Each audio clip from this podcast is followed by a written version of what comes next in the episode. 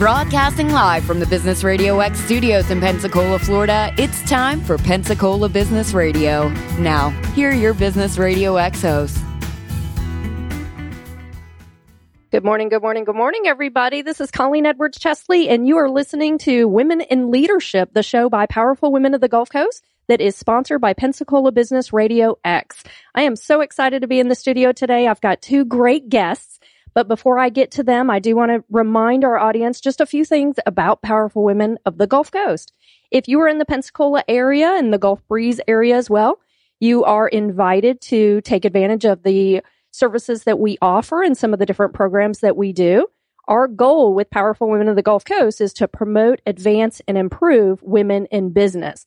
And we love to support them in a number of different ways. We hold monthly networking meetings, both in Pensacola and in Gulf Breeze, that are, that are attended by great women in business that share their information, get to know each other, build up mentoring relationships, and just create a, an arena for women to come together and grow. We also have our print magazine that has been out for a little while now, and um, you can read in the magazine stories of successful women and also see the different events that we put on as well. So we we encourage you to pick up one of those magazines wherever you find them. We do the Women in Leadership shows here on Pensacola Business Radio X, and we're so grateful to be able to do that as well.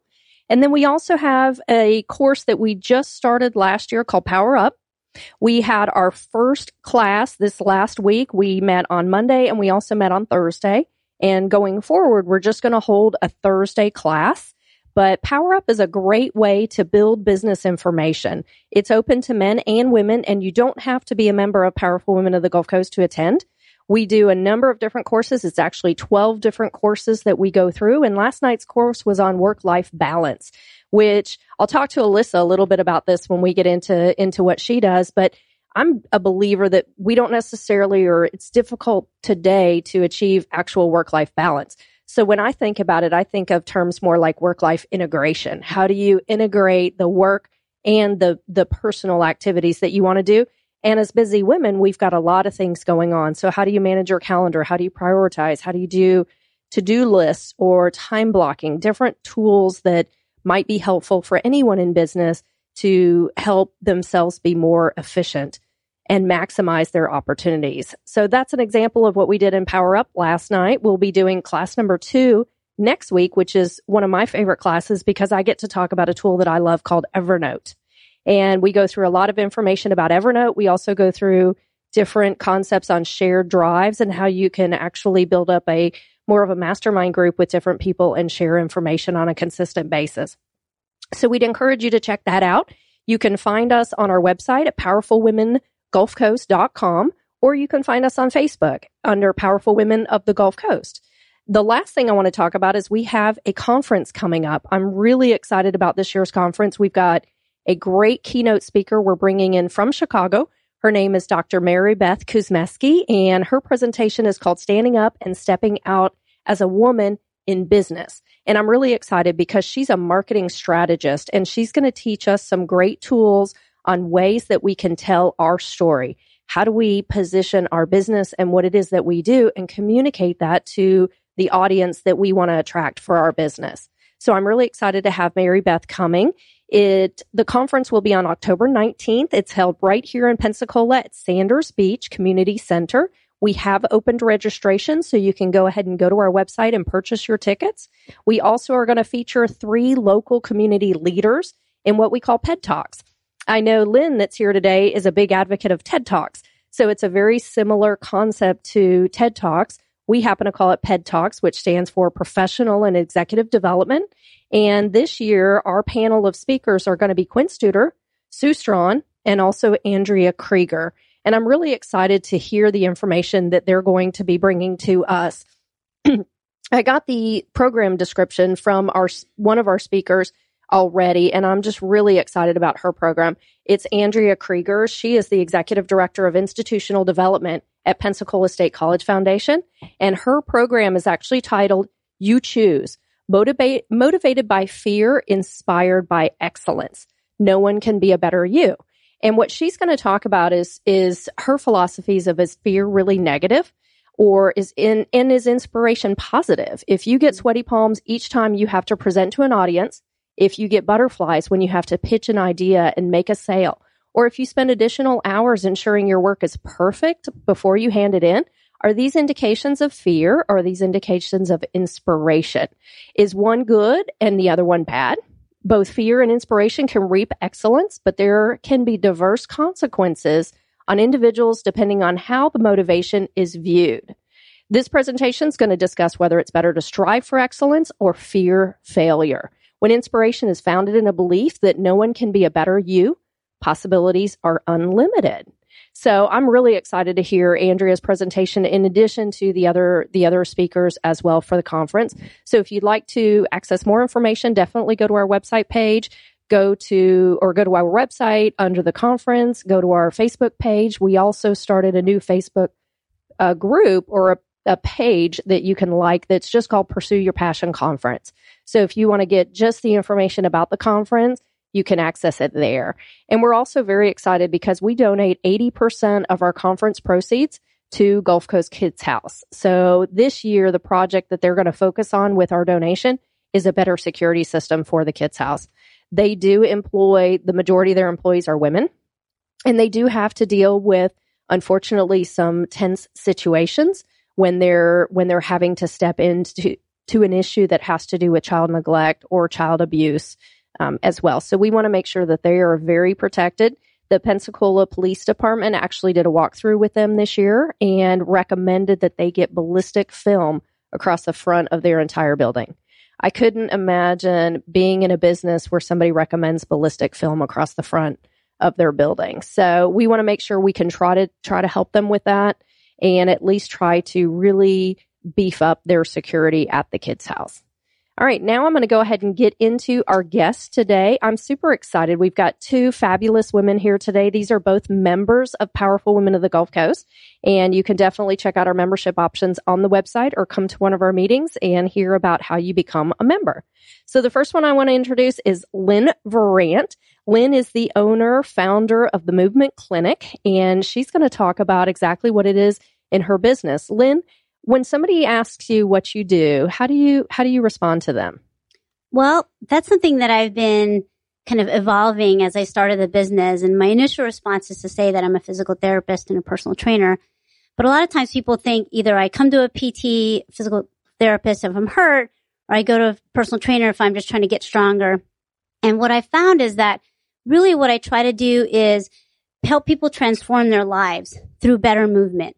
So for example, if you're starting a new program, you're starting, you want to train for a race, or you want to start playing a new sport, do you have the tools to move better so that you can enjoy that sport without getting hurt?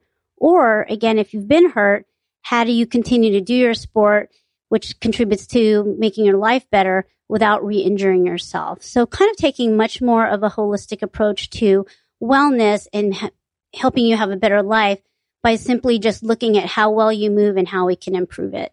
So that's awesome. I love Lynn. I remember when we first met and we had a one-to-one meeting and you told me a story about a woman who was somebody that was not a, you know, a sports, an athlete, somebody that didn't really do a lot of physical excursion, excursion, um, whatever that word is.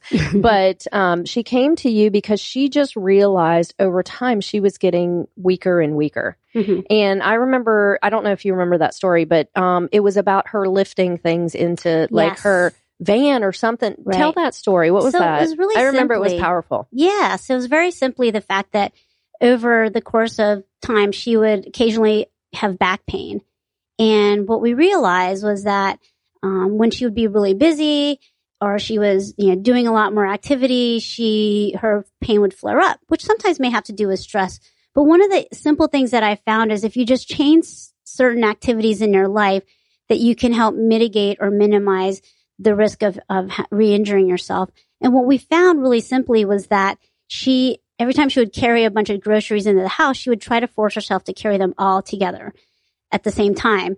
And at her door, she would have to carry all the groceries, put them back on the floor, and then pick them all up again and then get inside the door. And one suggestion that I made was simply to put a table right by the doorway so that she wouldn't have to bend down and pick up those groceries. She could just set them on the table, and then when she was ready to get in the door, she could pick them back up and move in.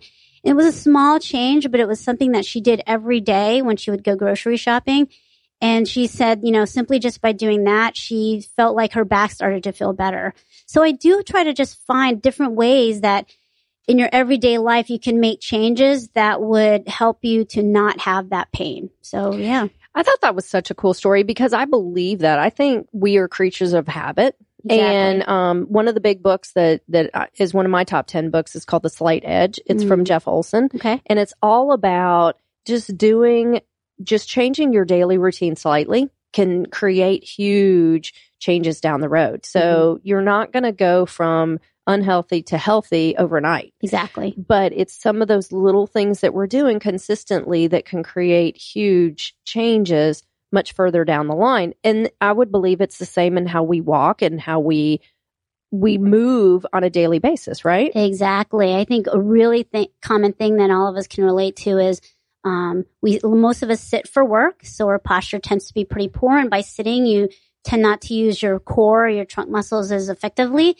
And so they shut down. And then when you do things that require you to have improved core stability or just to use those muscles, they don't know how to turn on anymore. And then we wonder why we get hurt. So just, I just basically, I'll tell everybody just from who people everyday active or runners that if they could just improve how they stand and sit all throughout the day, that can simply improve their um, ability to perform, whether it's in sports or everyday life, without a doubt. See, and I think that's so true. My husband had A C L surgery about a year, year, maybe it's been about two years now, and it took him a long time to get back to to what he would call normal. But one of the things that was really interesting about him is that he does not walk correctly. And I've had him go to somebody and, and actually analyze the way that he walks. And sure enough, he's not using the right muscles when he's walking. And you would think that's an easy thing. We learn how to walk when we're one year old. Um, but who really watches us throughout life and makes sure we're still doing that correctly? And it's really interesting. When over the fourth of July holiday, we were down in South Florida visiting my brother. And my brother and I have had a, a, a tough relationship over the years, but now he has kids. So I tolerate him to, to hang out with his kids. Um, and his, um, his oldest is now playing baseball, and it's super cute because he had on the baseball shirt with Edwards as the last name. And, and that's my maiden name. So it's still, you know, kind of, you know, significant for me. And he was walking away from the ball field with his dad, my brother, with his shirt on that said Edwards on the back. And then Alex was, my husband, was walking next to them. And I just thought it was a cool, sweet moment to see like the two shirts that said Edwards on the back. And then my husband was there too. And I just took a picture of them walking away. And I just thought, you know, in the moment, it was like something that was just significant, you know, for me. But later on, when I um, looked at the picture, what I noticed was my brother, and I caught him mid-stride. And my brother's foot, you can see he's doing the heel and then toe mm-hmm. kind of part where he's got his heel down first. But Alex, my husband, is walking right next to him. And I caught him the same kind of stride, except he had his toe down first. That's and, huge. Well, it was. Oh, yes. And I showed him that picture mm-hmm. and I said, I said, Alex, you're not, you're still not walking correctly. Mm-hmm. And, and, and the look on his face, he was shocked because he doesn't, he believes he walks right. correct. So mm-hmm. how would, what, what I know with my husband, it's created Um, knee issues and hip issues and stuff like that. But how significant is something like a tiny little thing like how we walk? Right. Well, you know, so a lot of times I'll meet people that have had an injury. For instance, for example, I tore my meniscus. And the first thing I'll ask was, did something happen? Did you fall? Or did some, you know, did you get hit?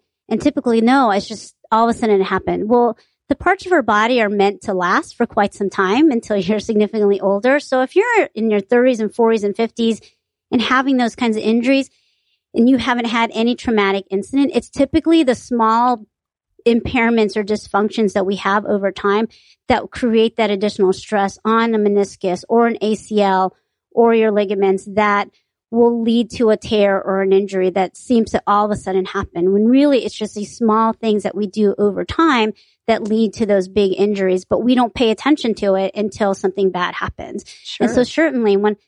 So everybody can relate to this. When you say, when you somebody taught you to squat, they always said, don't let your knees go past your toes. Well, essentially, by stepping with your, landing on your toes instead of your heel, every time you do that, you're letting your knee go too far past your toes. Mm-hmm. And that's what's taking all the weight. And the A C L is exactly meant to prevent your your lower leg, your tibia, from going too far forward And then, of course, it doesn't hurt, but until that point where now that the A C L no longer can withstand that stress, as we get older, as we walk poorly, we don't get it, we're not as strong if we're not focusing on that, it can lead to a tear. And the hard part is once you take on that movement pattern, it's really, really, really hard to change. And so it's just something that, as you said, Colleen, you can't change overnight, but being conscientious of it mm-hmm. tends to lead people to make those small changes. And when people are motivated to continue to be active and to um, lead healthy, active lives, then that tends to be the motivation for them to make those changes. It's not easy, for sure. Yeah, no kidding. Mm-hmm. Well, and my husband's the example because he's, you know, he's late, mid to late forties. Oh, I just said late forties on there. He's gonna kill me. Um, but I mean, he's not a spring chicken, but he's not old either. Exactly. I mean, I mean nowadays we're living to our eighties absolutely. and nineties. And I mean, the more that you can take care of your bodies early, the less, the easier our lives will be as we grow older. Because I will say, well, getting old is not for wimps. And uh, I've seen that as I work with some folks in the skilled nursing facilities, is that the ones who maintain their function and continue to be active are the ones that, regardless of their age, still tend to be, to seem to have much more fulfilling lives. Absolutely. So when people come to you, they don't, they don't have to be a sports athlete, but you do help sports athletes definitely too. Yes. Um, are a lot of them, I'm sure, are health advocates and and just really concerned about their own bodies and making sure things are good. So I know earlier off air we talked about runners. Mm-hmm. You see, you help a lot of runners, yes, and then you help people that wouldn't even be defined as a somebody that exercises a lot, that right. just wants to make sure they've got proper form and function. Sure, there's an older lady that I work with. Her and her friend were traveling to Spain this past summer. And her friend was really worried. Her friend trains with me, and she was really worried that this lady who's in her early nineties would have difficulty walking around um, over the ten-day trip in Spain. So about three months prior to that, she referred her to me, and we just simply wor- worked on improving how she moved, giving her some exercises to just improve her strength. And I can't tell you how rewarding it was, even just a month after, for her to say, I was not afraid to go up and down the stairs. Now, she still doesn't do it every day. Sure. But the fact that if she had to do it, if the elevator in her house broke, she could try to do it and not be afraid. And that just meant the world to me. To, yeah, I actually feel like we're all athletes. It's just the game is life. And the better equipped we are to approach it, the um the more fun we're going to have, because it's true. Really just a big game. And if we can have fun, then it allows us to enjoy our lives right. a lot we more. May not all be running marathons, sure. but we're all utilizing the same muscles. Yes. We're all pressing up against the same time commitments yep. and different things like that exactly, as well. Yeah. Cool. So tell me, how do people find you? Do they have to be referred to you? Can they come to you just generally? And do you have a studio and all that kind of stuff? Oh, great. So yeah, great question. So the neat rule um, law in the state of Florida is to see a physical therapist, you actually don't have to have a referral for the first thirty days. Now, if you want to use your insurance, it's a whole nother issue, and we can discuss that on a, you know, more on a one-to-one basis. If you're just coming to see me because you want to get stronger, you really don't have any injuries, or maybe recovering from an old injury, you know, you would see me more on the basis as a personal trainer. However, what I like is I can utilize my skills set as a physical therapist as well, to help improve how you move and get you stronger. Um, I'm currently working out at Running Wild. I have an office and a small treatment room over there. And so you can reach me through that. Um, I also have a website called Move Pensacola. It's kind of in transition, but that's one way to get in touch with me and just to find out a little bit more about me and my approach to um, treatment. And the kind of folks that I want to really work with, as, as you said, Colleen, are folks who are active and want to continue to be active and are issuing the advice to stop doing things or to take more rest. A lot of times, there's a gentleman I just was working with. He's having some knee pain. And of course, you know, being eighty-three, the first thing somebody would say is just rest. Well, a lot of times, rest is the worst thing that you can do. Mm-hmm. What I equate people is if you take a rubber band and you stop pulling on it and you just let it sit and you put it in, in a cold room, it just stiffens up and it, it doesn't work as well. So my job is to help you figure out how much activity is appropriate so that you can get back to living your life. And then, of course, if for some reason in the first few weeks of your injury or condition, we're not getting better, then I know my role is to help refer you to the right person so that if, if it's something that we're not improving, then I'm not going to keep prolonging the, the, the pain, and we'll make sure that you get set because we want to get you back to what you're doing. So that's yeah. awesome. So move pensacola dot com. That's okay, the best perfect. Way to get in touch. Do you want to do a phone number, or did they come see sure. you at Running Wild? Yeah, they can come see me at Running Wild, but you can contact me at my cell phone number is um, four five zero, one one one eight. Just leave a brief message, who you are and what your concerns are. And you don't necessarily have to come in right away. We can talk over the phone and see how I might be able to help you, or if necessary, refer you to the right place. That's awesome. Yeah. That's awesome. Thank you so much, Lynn, for this information. We're going to get back to talking with you after I introduce our next sure. guest. Um, but I just, I just think it's a cool combination that we've got today, because Lynn does everything to do with your body. And I'm such a big believer in mind, body, spirit. So our next guest is Alyssa Warren. She is with Innovative Direction, and she's going to talk about your mind, which I think is super cool. But I think it's such a, a thing that ties in when you think about improving your your body. I think it definitely helps in other areas too. A lot of what Lynn deals with is probably confidence, you know, and the stronger you are, like the lady that, you know, it was easier for her to just put groceries on a table and helped her prevent any future back pain. Just having that strength probably changed her confidence. And the lady that went to Spain, can you imagine being in your nineties and come back from Spain and tell all your other ninety, ninety-year-old friends that can't do anything that you just went to Spain and walked upstairs and, you know, and, and probably took in all the sights and all those kind of things too. So I can imagine improving your body has a big impact on, on how you handle your mind. What do you think about that, Alyssa? Oh, absolutely. I think the, you know, the body and the mind are completely connected. Um, you know, if your body hurts, your mind hurts. And if your mm-hmm. mind hurts, your body hurts. So mm-hmm. I absolutely um, work with both when I see my clients. It's very important that they're physically healthy as well to have a, you know, a healthy mind.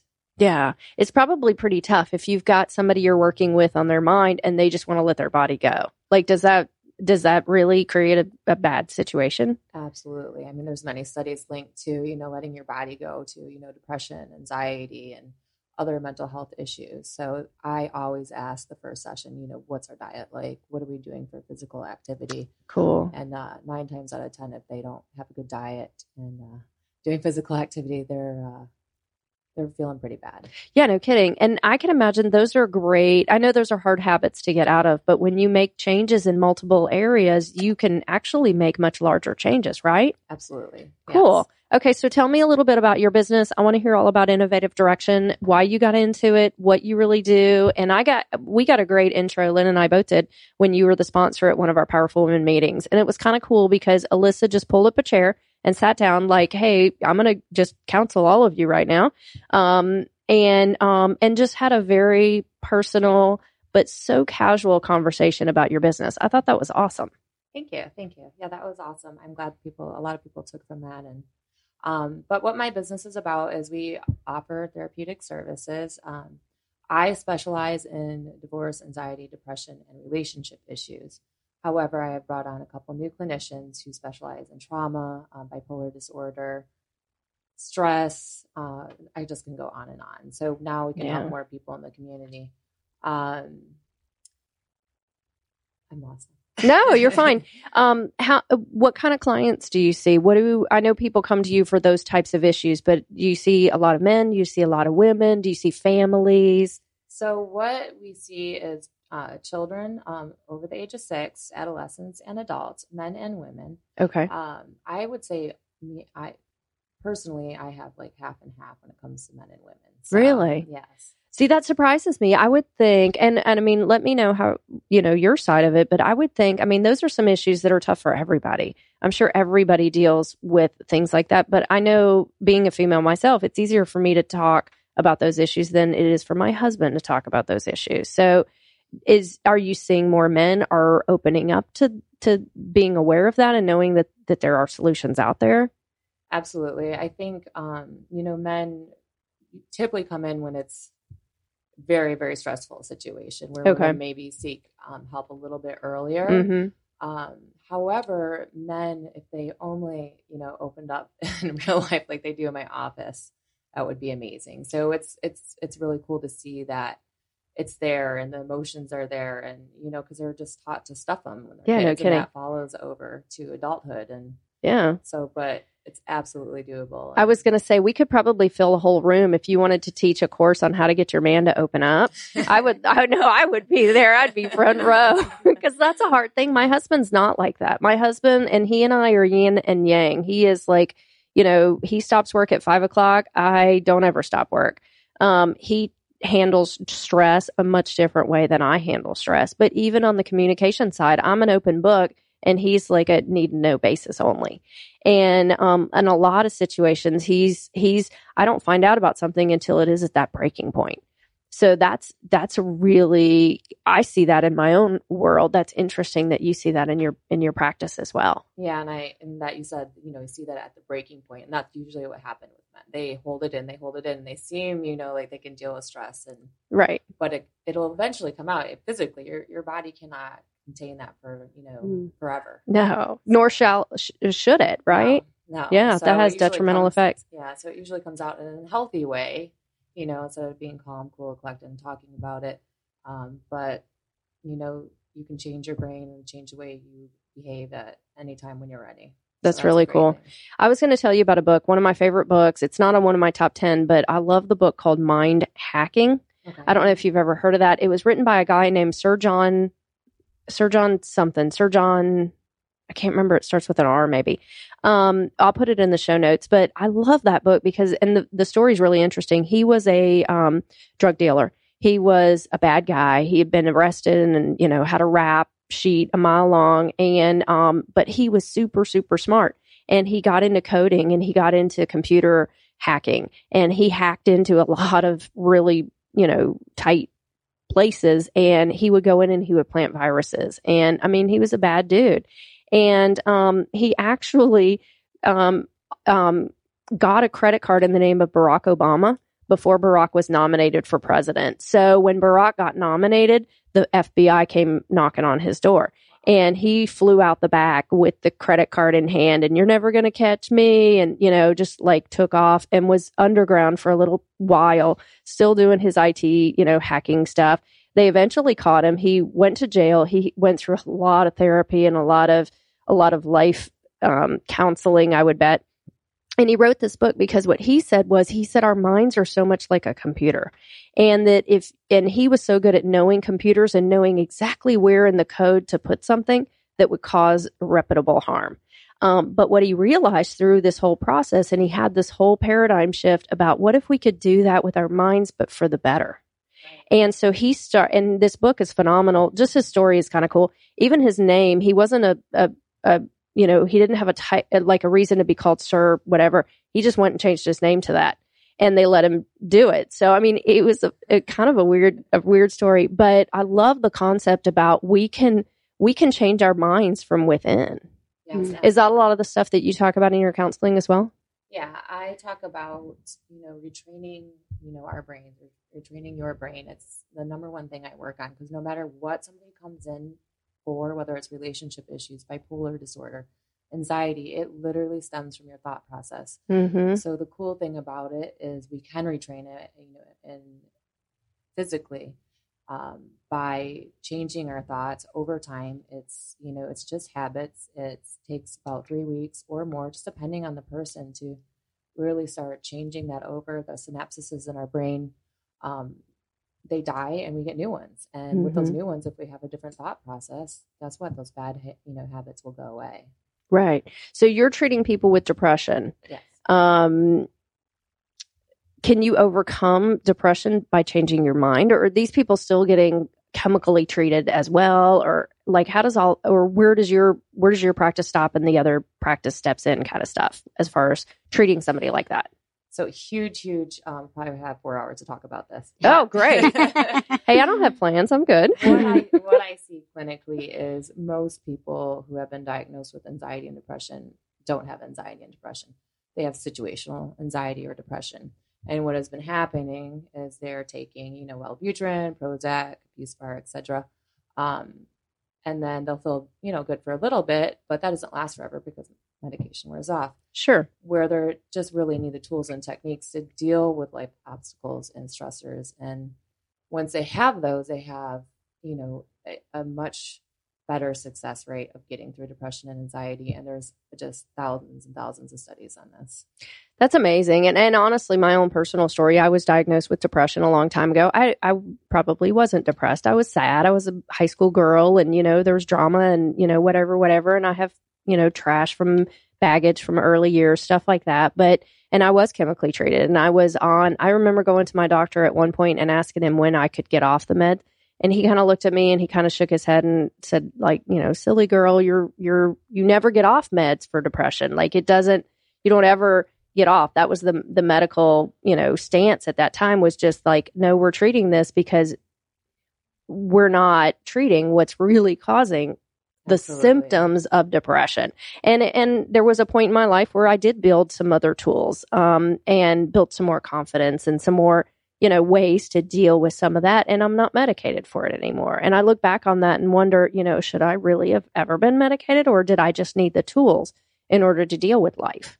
So that's a lot of stuff that you help people with. Absolutely. You know, just like Lynn, I take the holistic approach too, because really there's, it's about the well-being of your body and your mind, and, you know, polluting it with pharmaceuticals isn't always the best way. Yeah, no kidding. No kidding. And we've already got, and, and honestly, everybody's life, I look back at, you know, people have asked me, you know, my struggles and stuff, and I have them. And, you know, I think, I think we all have them though. I mean, life today is so difficult. Is there anybody that doesn't face the kind of stresses Um, that everybody else faces, or, you know, or have we pushed ourselves into an area where we kind of stay more numb from some of those kind of things? Yeah, I think that, you know, it goes both ways, really. You know, people, we do have a lot of the same stressors, and then, you know, the people who stay numb eventually, you know, just like we talked about before, that's going to come out of them, you know, one time or another. And so it's, it's good to reach out for help. The, the things that we know um, from a psychological perspective are things I, I tell us to everybody we should have learned in middle school. We would be a much better, healthier society if we did, mm-hmm. but we don't. And so, you know, getting those tools and techniques are, it just can change someone's life. Absolutely. Absolutely. I, I was probably in my thirties before I really got those tools. And I mean, I could imagine, I know what I've accomplished now. What could I have done if I would have had those tools much younger? Absolutely. So do you um, treat a lot of children? I do. I actually specialize in children. Oh, cool. Um, so I, I have a couple of children right now. Um, but we, what we do with them is we call what we call play therapy. Mm-hmm. Um, so it's same approach as for adults, but just in a more fun manner, you know, something that children can understand. And um, children really are, you know, they're sponges, so they really mm-hmm. can adapt to it. And it's just, I just feel so good when I have children to see that they have these tools that, you know, that we did not get as kids that we should have gotten. Absolutely. Absolutely. Do you want to share um, anything that maybe a, a mother that's listening, if she's struggling with, you know, something with her child, is there one that you want to throw out there and share? Oh, I know sure. a lot of these are not like, you can't just, you know, apply these to the masses kind of stuff. I can do something a little general, you know, okay. just a very, very simple, you know, tool or technique that I use is, you know, you know, how we're speaking about stuffing emotions with little boys and, and little girls too, is to start teaching them the different emotions, you know, around four or five, you know, even like an emotion like frustration that may seem very big, but it, really, if you start using these deeper emotions and, you know, go from start with ten, then add fifteen, then add twenty, you know, just, you know, according to how your child is receptive to it, um, the more emotions they know, the better they can express themselves. Mm-hmm. Um, and then, you know, then you can help them better, because it's so hard, because they're like, I don't know, mm-hmm. you know, but mm-hmm. if they have the words and the verbiage and they understand, that can just change, you know, the family dynamics just in a huge way. Right. I think that's super cool. I deal with that with what I do with the special needs children that I don't oversee. I manage staff, but I get involved in lots of stuff that are going on with the kids. And most of the kids that we deal with are, um, there, there's a fear mentality, there's anxiety, mm-hmm. frustration. And those are three different emotions that we as adults, we understand what it feels like, the difference between fear and anxiety, or, you know, frustration. But as a child, you don't, you're not prepared to deal with it. You just, all of a sudden your body feels different and you just can't, you're just one, you know, not sure of, of why, or, you know, what's going to happen next. So I think that's super cool that you help kids understand what it feels like, and, and that it's okay when it feels like that. Absolutely. Yeah. yeah. It's just, it's amazing. And, you know, you just, they'll come to you because they have the words, and mm-hmm. it's a great mm-hmm. thing to start with. That's very cool. Very cool. All right. So tell our audience to, if they want to come see you, do you have to be referred um, to come see you? Do you take insurance? Do you not take insurance? Hours, location, all that kind of stuff? Okay. So you can get a hold of me by my website, Alyssa Helps dot com. My office line is on there. All my social media is on there. I'm also a blogger, and I blog weekly on health, wealth, success, love, relationships, et cetera. Um, for those people who do not want to come to therapy, there's I always try to help everybody. Um, referrals, I do not need referrals. Um, when it comes to insurance, I am private pay. However, if somebody wants to use their insurance, we will work with that, and just so they can still get the help that they need. The Very important cool. thing to know about insurance is it is not private. And I tell this to everybody. Yes. You have to be diagnosed, and we have to write notes on you every week that yep. you come in. Um, so it's up to the, the person, you know, whether they want to do that or not. Right. So it's not. And I think that is a misnomer in the industry that people think I go to a therapist or a counselor and they have to keep it private unless I've murdered somebody. And that's really not the case. It's not. You have to, if somebody comes to you and says, I need this client's file, you have to hand them over everything you've got.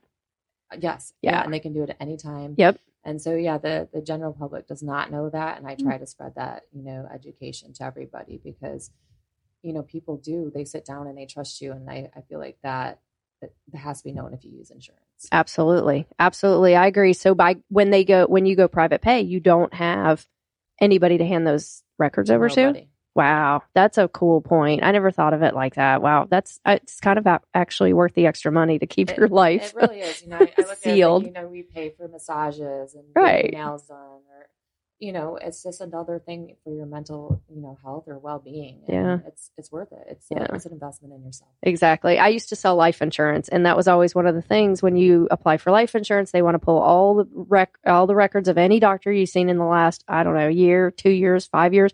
ten years, whatever they decide they want based on whatever person's conditions have.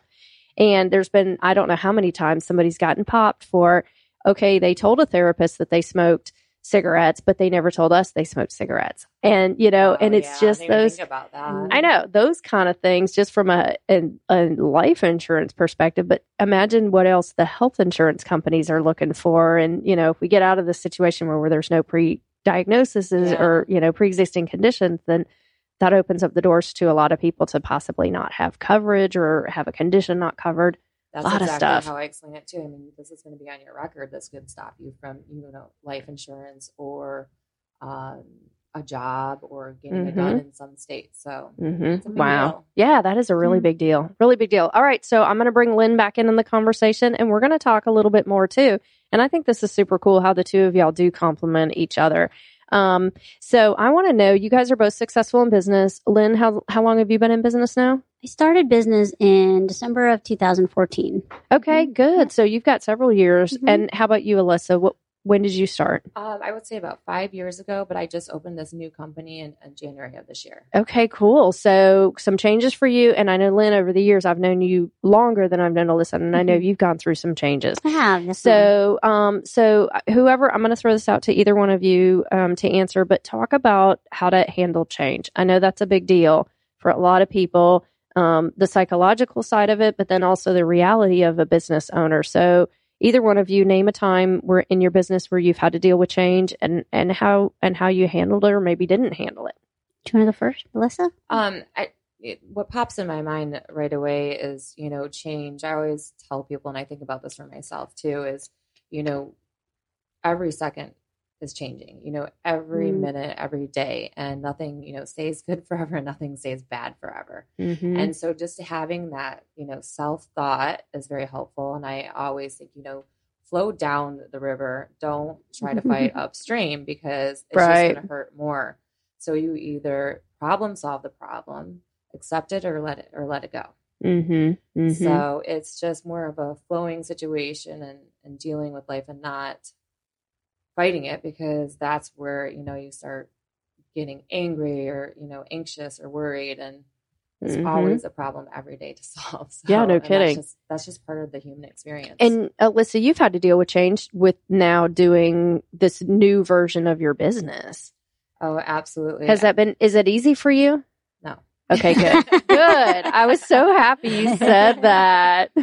No, I mean, you know, I, I started on my own. I, I luckily um, was with a company where I sim- I had my own business. I was a contractor, but still, it's a whole different ballgame when you're you're running your own company. And sure, um, there's a lot of problem solving. Speaking of problem solving, but you just have to keep going, because if you don't try, then you know you don't you're not going to succeed, and you're going to have failures, and you're going to have to, you know, move your thoughts in a different direction, because one way is not working. You got to change it to another way. And yeah. that's, and that's kind of the fun of it. You know, I always think it's way better than sitting somewhere nine to five.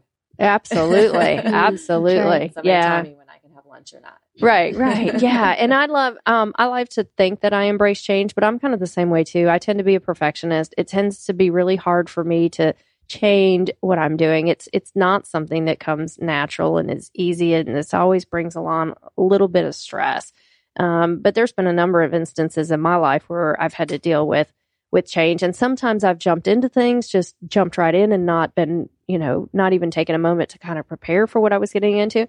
Other times I've done a lot of preparation to get into that moment of change. So I've kind of done both different sides, and I don't know that either one of them really made a, not made a difference, but, but changed my outlook on change in general. But like you said, you've got to deal with it anyway. So, you know, you're, you're, you're going to have to deal with the change. So might as well not let it be such a distractor or such a, you know, a hard obstacle to get, to get by as well. Yeah.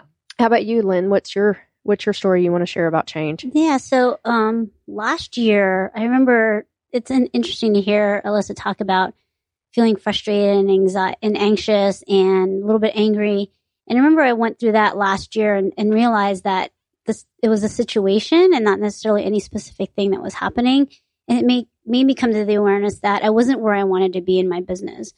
And so I made a change to separate from the folks that I was working with. And not because there was anything particularly wrong with all, any of us, but just it wasn't working for me. And it was probably really scary because I think things were okay, but they weren't, I knew I wasn't apt to my, working at my full potential. And so I made a change. And the biggest thing that I found was I recently read a book about called Rising Strong. And one of the suggestions in the book was that in order to succeed, you need a safe place to fail. And what I'm really trying to do with that information is surround myself with people who I feel safe talking to when I have a problem and I'm not able to solve it. And that's really scary, even just that, to admit that you don't, that you need help. I think most of us are type A and we want to feel like we can do everything by ourselves. But obviously, no man is an island. We we are succeed through the help of others more often than not. And so, A, just make sure that I'm surrounded. If I feel stuck and frustrated, realizing that I don't have to be there by myself to reach out for help. And the other thing that I tend to do, like you, Colleen, is I want everything to be perfect. And so I have this phrase that I came up with when I first started my business, which was be brave, be better, do good. And what I found was I, I'm so focused on being better, that is perfect, because that's mm-hmm. probably what I mean. And so I got rid of the better for now. And my current focus is just do brave and do good. And if I kind of apply that to everything that I'm doing, even if I make a mistake, whether it's a planned mistake or something that I stepped into without planning for it, um, that there's something that's going to come out of it if I decide to make it a good situation, even if it's not necessarily positive. Because um, as you said, change is constant. And how we approach this is really going to determine what our outcome is from that. And I don't know that anybody particularly likes change. It's not comfortable.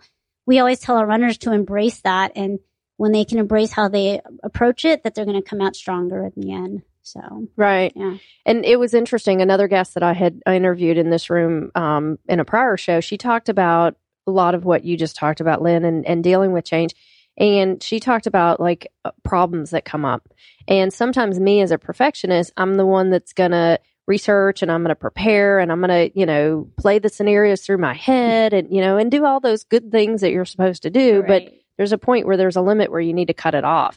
And she used the example, like if there was an ant that walked across this table that we're sitting at right now, we could Google like how to get rid of an ant and figure out what's the best way to right. make an ant trap and what are we going to do when we catch the ant and, and, you know, what types of materials would be best for catching this ant, or we could just pick up a thing and whack the ant, you know? And so I think sometimes we do get caught up in that, you know, and, and that struggle with the, the perfectionist, but yet, you know, you want to have, you want to be good and you want to project a great image. And, and I do think the second point that you made about women, I think sometimes we don't, We don't want to admit that we're not where we want to be.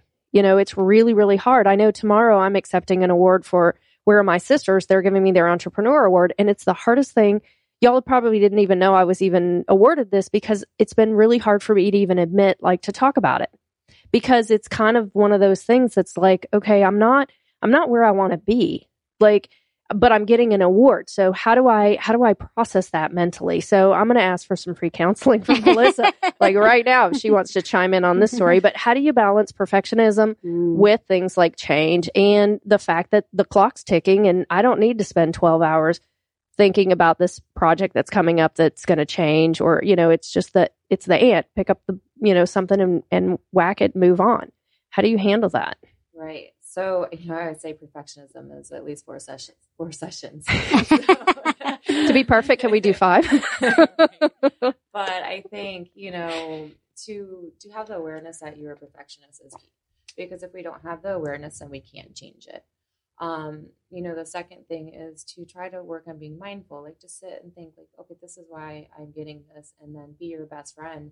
What would you tell your a friend or your daughter mm-hmm. or your aunt, mm-hmm. you know, if they were going through the same thing, you wouldn't say probably the same things that you're saying to yourself. I never would. So it's taking that. That's a huge piece view, of advice. Yeah. And just, you know, really appreciating you. Yeah. That's great. That's really cool. I'm going to start implementing that. Um, if I start talking in the third person, y'all correct me. What are some other struggles? Um, I deal with um, not having enough time to mm-hmm. like manage everything in, in our world. And our class last night was about um, calendar block, time blocking, task um, grouping. So like if you're going to make phone calls, put all your phone calls together. If you're going to run errands, put all your errands together. What tools do you guys use in your own worlds to balance time? Because I'm assuming you guys have the same limitations on time that, that I do. Or do you get everything done every single day? Ha! It's a lie. I'm still waiting for the one no that does. way. Because then that would be somebody that doesn't exist in this world. I, know. I don't know, Colleen. I feel that's an everyday challenge for me. I am recognizing when I'm being pulled in too many directions. I get that same anxious feeling. And it lets me... kind of now I'm learning to recheck myself and ask what are my priorities. And there's a book that I'm just started reading called The One Thing, and it does talk about time blocking. And one of the, I used to be a list person, and it, it says instead of making lists, make success lists. So are the things on those lists going to really lead to my success or just make me feel like I'm checking things off of, off of a list? And that was really empowering because I kind of I've shied away from lists. And what I've tried to focus on is like, what's the one thing that I can do today that will make my work easier or something in my work unnecessary? What's the one thing I can do in my family and my personal life that can kind of lead to success? And um, and trying to get at least that one thing done a day. Um, and not that I've been succeeding because it's been something I've just taken on, but it helps me to reflect on, you know, am I getting the things done to help me be successful? And most of the time, honestly, I'm not. And letting myself reflect on that and say, okay, what am I going to do tomorrow? I'm fortunately not in the field where most of the things I'm dealing with are life and death. Mm-hmm. Um, so I have the opportunity to reflect back and see how can I, I can improve. I think people appreciate authenticity to kind of go back to your perfection mm-hmm. question. And I, I feel like people want to know that we're all having the same struggles and um, and that's okay. And if we don't get everything done, we get the key things done that are important to us, then hopefully that that's a success in and of itself. Absolutely. Mm-hmm. Absolutely. How about you, Alyssa? What do you do to manage your day? Um, I am a lister. Are you? I am. So okay. um, it does work for me. Um, I have one at my home office and I have one at my office. Mm-hmm. Um, but I paper lists? Paper. I really believe in the hand to paper, mm-hmm. you know, to getting things done. And I like cool. crossing it off. I do too. I'm so very tactile. About that is yes. just amazing. Me. Yes. And I like turning the page with all the cross stuff. Mm-hmm. mm-hmm. yeah. Um, but I, I do understand what Lynn's saying too. You want them to be important. They just can't be, you know, just little things that aren't really going to get you where you need to be. So that, so the thought of having, okay, is this going to help me? Yes. Or it shouldn't be on the list. Mm-hmm. Um, Monday through Thursday, I am pretty structured throughout my day. I know what I'm doing morning to night. Mm-hmm. Um, However, life is not like that. So if, it, you know, mm-hmm. something happens, you know, just like I talked about earlier, just try to flow with it and not get caught up in it. Um, and then Friday through Sunday, I really flow. But I always try to take at least one whole day off um, with having such a new business um, and just no emails, you know, no phone mm-hmm. calls, no no working on a blog, anything. So. Mm-hmm. So you're doing a lot more, you're time blocking, but your blocks are bigger. Your Monday through Friday is a big block and then it's blocked down in between. And yeah. then Friday's more kind of catch up, relax, rethink, kind of reflect, all that kind of stuff too. Yeah, absolutely. connect, let me yeah. meet people, market, network. Fridays are just, you know, leave it open to do what needs to be done for the business at the end of the week. Mm-hmm. Good. I talked last night in the Power Up class about Stephen Covey. I don't know if you've, either mm-hmm. one of you have seen his um, four quadrants, the urgent and yes. important mm-hmm. quadrants. And um, I didn't realize that I kind of tweaked it um, until I went back and looked back at his. But um, in his, the boxes are in a different order. But on mine, I literally take an eight and a half by eleven sheet. And I've done this for years and years and years. I've gotten out of the habit and I'm getting back into it again because I am a list, a list um, person. Um, but you take the take a piece of paper and you just draw a, a, a cross across it so that you've got four quadrants. And then the top left is urgent and important. So those are things that have deadlines and that are important to your success. And then the quadrant that would be right below it, so on the left-hand side of the paper, the bottom half, is uh, not urgent, but important. And that would be some of the stuff, it sounds like, Lynn, that you're talking about that don't necessarily have deadlines, but they're instrumental into getting you to where you need to be. And so for years, what I would do is when I wrote my lists out, I would write the task in the quadrant that it fell into. And on the right-hand side is the stuff that really should be at the end of the day, or I've gotten everything else done kind of stuff. And so in the top one, it's it's um, it's not important, but it's urgent. Mm-hmm. And then the bottom right one is not important or not urgent at all. Mm-hmm. So on the right-hand side, what I would do is I would fold my paper so that only the left-hand side showed. Mm-hmm. And that that's how I would work through my list. And then I wouldn't flip over to the other side until I had time or availability to kind of do it. And for me, it was something that was really cool because it makes you, when you put something on your list, mm-hmm. in the past, I always just wrote things on a list and there was no like prioritization to it, or there was no, you know, what's the difference between picking up groceries that, you know, have a deadline or, you know, writing a thank you note that I could do next week. They were just one through ten and I would go through each one of them and cross them off and get them done. Whereas putting them in those quadrants made me rethink how essential is this task to what I'm really trying to do, so that it would go in each different quadrant based on on the the importance or the urgency of that task. So you would do that every day? I did. Yeah. I did. And literally, like, even if I had a smaller piece of paper, I would still fold it in quarters mm-hmm. and I would draw the little X on it or the, you know, cross on it mm-hmm. so that I could put it in whichever category. Yeah. Um, I also was a big believer, you'll like this, Alyssa. Um, I was a big believer in what I called a um, to-done list. Okay. And I would have my to-do list on one side of my desk. On the other side of my desk would be a running list of everything that I got done that day. So I some things would move from the to-do list over to the, the to-done list mm-hmm. if it had started on my to-do list. But the to-done list also captured all those other tasks during the day that just come up that you weren't planning on doing, that never got to your to-do list, but you did them. Right. So, you know, that errand that you weren't planning on doing that somebody called you last minute and said, stop by and get this or whatever, and you did it, um, I would give myself credit. And every time I would cross something off, I would go to done. And I would do this little, like, little chime in my head. I know, because I was always, I, I needed the crossing out right. was, was visually motivating for me, yeah. but also the audio of saying to done, mm-hmm. um, was like something for me. And I still, it's funny, if I'm driving and I'm thinking of something, you know, or I'll get something done or I'll get, you know, I'll check my phone every once in a while and there's an email that came through that something completed, I'll still sing the little to done in my head. Um, or I'll even do it out loud sometimes too. But that was always something that helped me because it was like another motivator um, yeah. to try to help me yeah. um, get everybody's there. Everybody's so different too. So, you know, one thing might not work for somebody, it'll right. work for somebody else. Absolutely. Yeah. Absolutely. And then go back to that. If you haven't tried it and you don't know, you try it. And if it doesn't work, then you move on, right? Right. I mean, and that's the other thing too. So, yeah, it's neat to hear again that mind-body connection of the crossing out, and in your head it feels really good, so it reinforces mm-hmm. that same action. So, mm-hmm.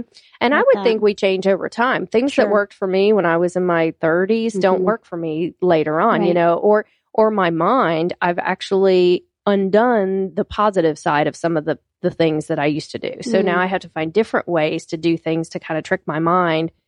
Kind of, it's always a battle for me. It's always a battle between me and my mind. Right. You know, it's not necessarily a battle between me and other people. It's mm-hmm. always, I've always, it's an internal thing for sure. me. Yeah. Yeah.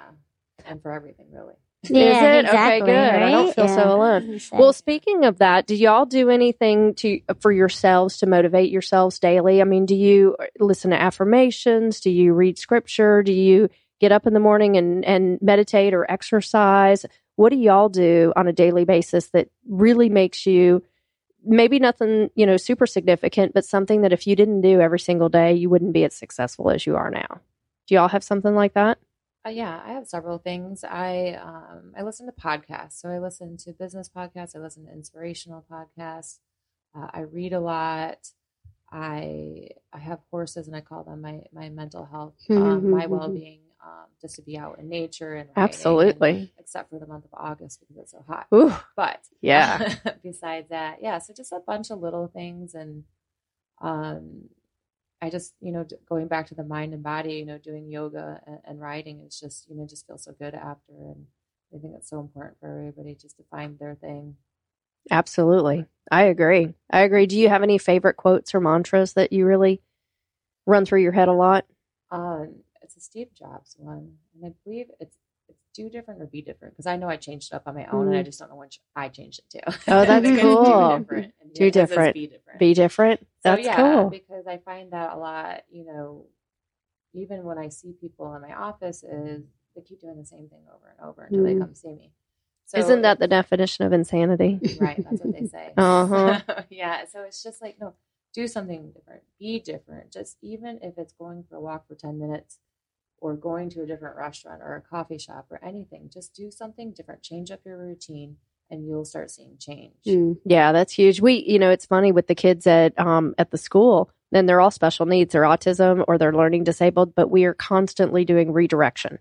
Okay. Yeah, and that's yes. exactly what you're talking about. It's like something's going on, redirect, something's going on, redirect, yes. something's going on, redirect. And we're constantly redirecting. I mean, they need structure and they need um, consistency, but you can still provide construction uh, um, um, security and, and structure in a constantly redirecting type of world. Absolutely. Yeah. So you're, you're flowing. Exactly. You're still flowing, right? You're not, you're not going upstream. How about you, Lynn? Do you, what do you do daily? I think the things that help center me are, um, I started reading a lot more again. I think that's really helped to get me focused on the reading that I find in a lot of business books, but a lot of it applies to your personal life as well. So as I said, the one thing, I, that's something that I've really tried to focus on this past, um, these past few weeks.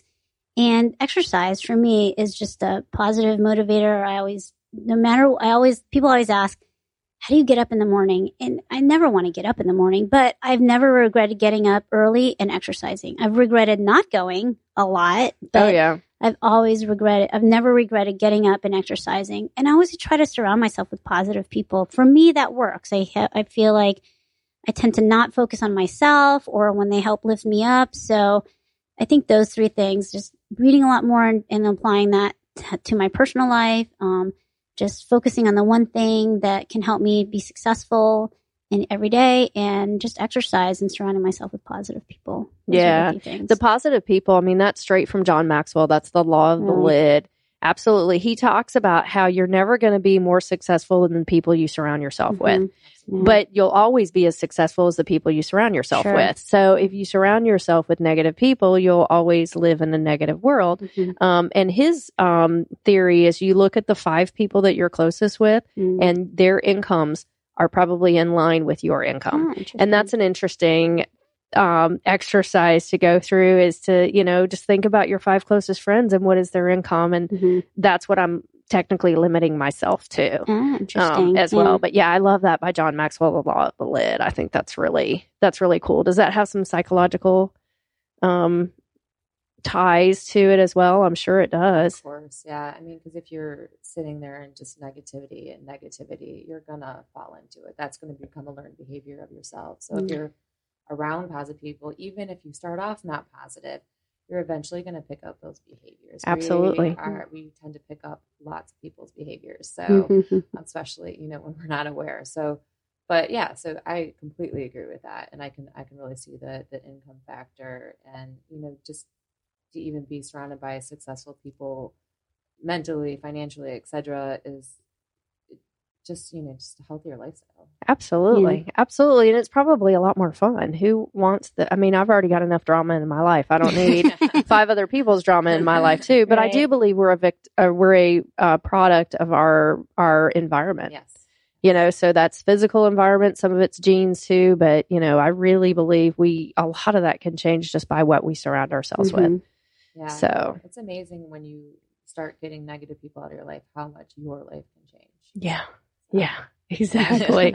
Exactly. It's true. You don't ever think about it like that, but all of a sudden you look back and go, wow, yeah, there hasn't been as much drama right, or right. stuff going on. So, so yeah, absolutely. There's a quote a friend of mine told me years ago, and And she said uh, she was struggling in a personal relationship, and her grandmother told her, she's like, you know, when you're standing up on a table, it's much easier for people to pull you down for, than for you to help pull them up.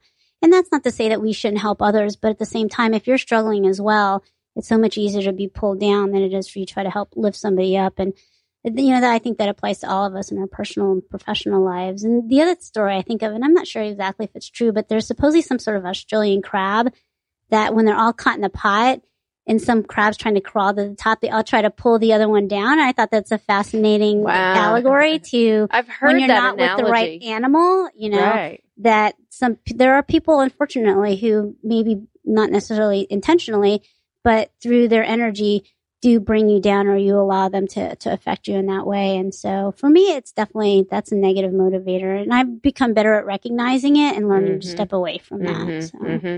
I know growing up, I was always the girl that dated the guy that needed help. You know, I was always like the fixer. Right. And so hopefully I've outgrown that. But I think you're absolutely right. I, I call it the law of evenness.